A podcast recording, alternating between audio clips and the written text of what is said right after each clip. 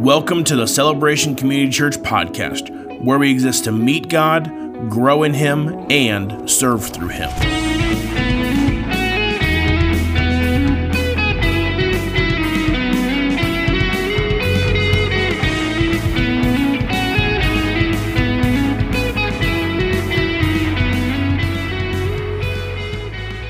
Welcome to the Celebration Community Church podcast. My name is Nathan. I'm so grateful that you are joining us today. Have a little bit different of a podcast for you um, today. This one is going to be talking about relational communication. And, um, you know, typically what we're trying to do with this season of the podcast is be adjacent to the sermon series, and we just started a sermon series called White Picket Fences, which is going to examine eight different relationships within the Bible and how those relational dynamics either um, inform us about how to live or how to solve problems, or maybe how not to solve problems in our relationships. So my objective today is to identify some relational communication tendencies, offer new strategies for communication that work within a variety of different contexts. That could be familial, that could be vocational, at work, that could be with, um, with children, um, just a, a variety of different contexts, obviously, that I think that this is generalizable and useful for. And I'm operating out of a premise of the um, book of Romans, chapter twelve, verse eighteen, and it says this: if it is possible, so far as it depends on you, live peaceably with all. And there are a couple of different ways that, like, modern thought has influenced how we might live peaceably that I think are, are really useful. And these might be things that you've heard before. These might be brand new to you, but uh, I think that this is going to be a really useful uh, podcast to come alongside our, our, our church's uh, sermon series, so that we see, okay, these are healthy dynamics, these are unhealthy dynamics, these are um, stories that, that may differ in their relevance, um, at least directly, to modern life. So how do we extrapolate the values that are taught in the Bible to modern living, and and how we might go about um, really figuring out a way to, uh, as the book of Romans says, live peaceably with all. So um, here's where we're going. We're going to look at uh, where you might be. We'll look at some language skills and then some strategies and maybe a couple of uh, biblical thoughts interspersed there within. So uh, let's go ahead and jump on into it.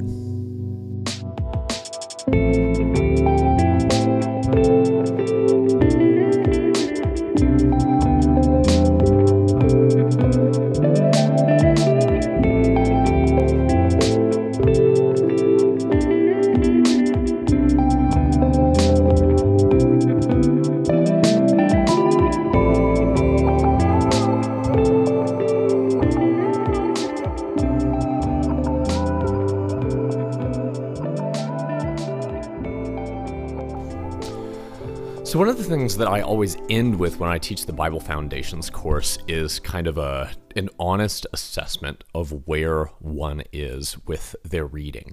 And I think that the importance of this is that we don't want to get into this if we if we see that there is a reason for change or a justification for, like, reading the Bible, for example. We don't want to think, oh, I'm going to do this sort of first day New Year's resolution, first day of Lent, um, Mother Teresa syndrome, where we say, I'm going to read for an hour a day, when maybe our uh, current practice is that we don't read the Bible specifically or um, uh, daily at all. Starting with something bite size is really important. And so that that is that's true of any skill, is an honest assessment of where one is. And um, relational communication is a skill to be learned. And that's really good news that, that we can improve this um, because we have so many avenues to benefit. If we are able to communicate well at our work, that means that we can minimize the distress at work and we can have more satisfaction there. Um, so too with family and with our spouses. So that's where I, I'd like to start with just an honest assessment of where you are. And this can be done by yourself. Just the next time that you are talking to someone or that you are in conflict with someone, um, just pay a lot of attention. Be especially curious about what you say and whether or not that actually aligns with your inner experience, what you're feeling, what you're thinking. And if that uh, sort of supports your goals. I know that one of the things that I am very uh, prone to do is I am prone to start... Um, start being really condescending. And that is not in line with who I want to be, nor with my my goals of how I want to treat people, how I want to communicate what my experience is.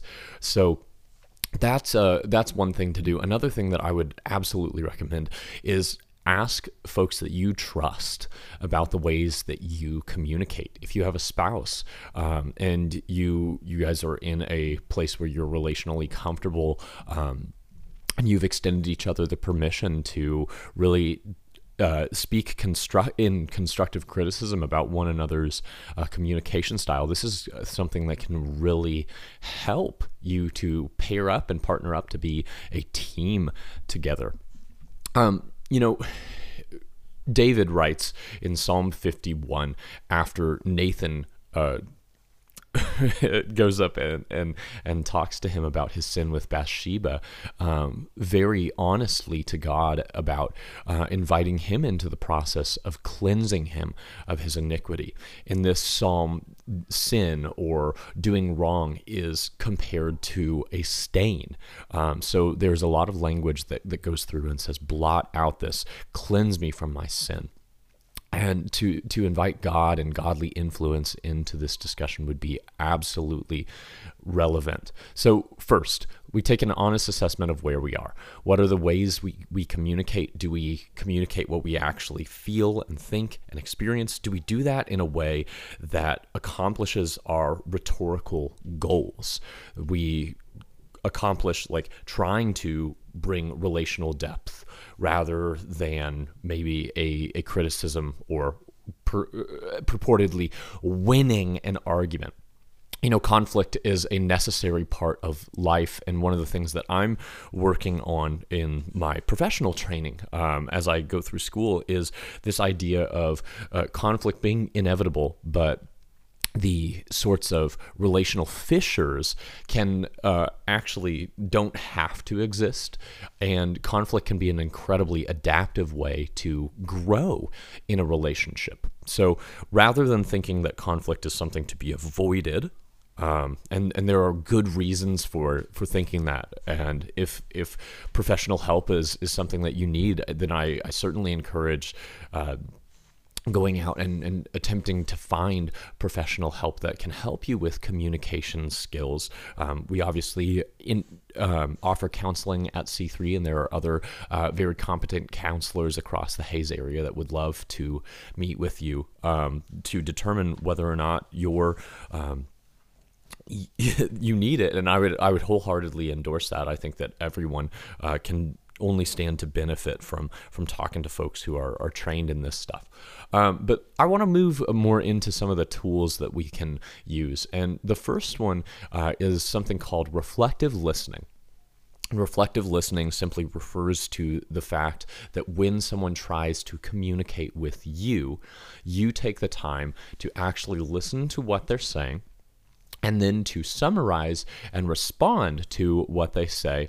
In similar language, you can use the same language that they use, um, but I think that it's it's useful to kind of reframe the language and to ask tentatively with your vocal uh, inflection so that you're not telling someone what their experience is, but you're trying, you're asking for confirmation with that. you can identify your, the key emu- emotions that are communicated. You can communicate back to just ensure that you're on the same page.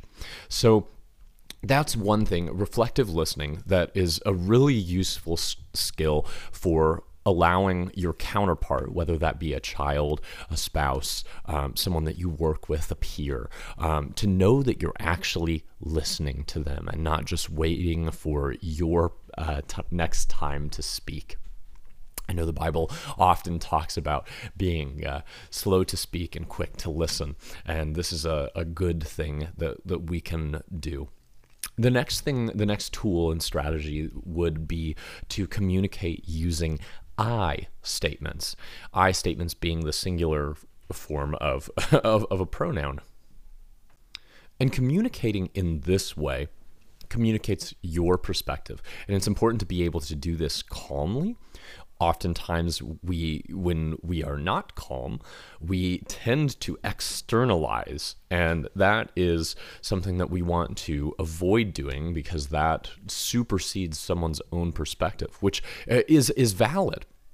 Everyone's perspective is valid. So to communicate your perspective by using I statements, I feel, I think, I see, and then continuing on. That takes the sort of blame-centric language out and really communicates your experience, which is a valuable thing to be able to do. And hopefully your spouse is engaging, or your, your conversation partner is engaging in some sort of reflective listening there, so that you can ensure that you are being heard and that everyone has a perspective. After using an I statement, I think it's often good to ask someone for their perspective. Um, As as long as you've validated that, oh, we are both on the same page, we're we're speaking the same language so that folks understand what is going on. This leads me to another uh, sort of tool to be uh, aware of, and that's the idea of nonverbal cues. Now, you can take a sentence and you can make it mean several different things just based on vocal inflection. And vocal tone and uh, facial expression and posture do a great deal of communicating far more quickly than our actual words that we use do. So I would encourage you, or you know, if uh, you have uh, a trusted loved one, as as I have said before, uh, go ahead and and ask them about your tone of voice. Ask them about your posture. Do this in a time when you're feeling relatively calm, um, where you are most open to uh, constructive feedback about how you uh, want to communicate. And these nonverbal cues can be really, really useful.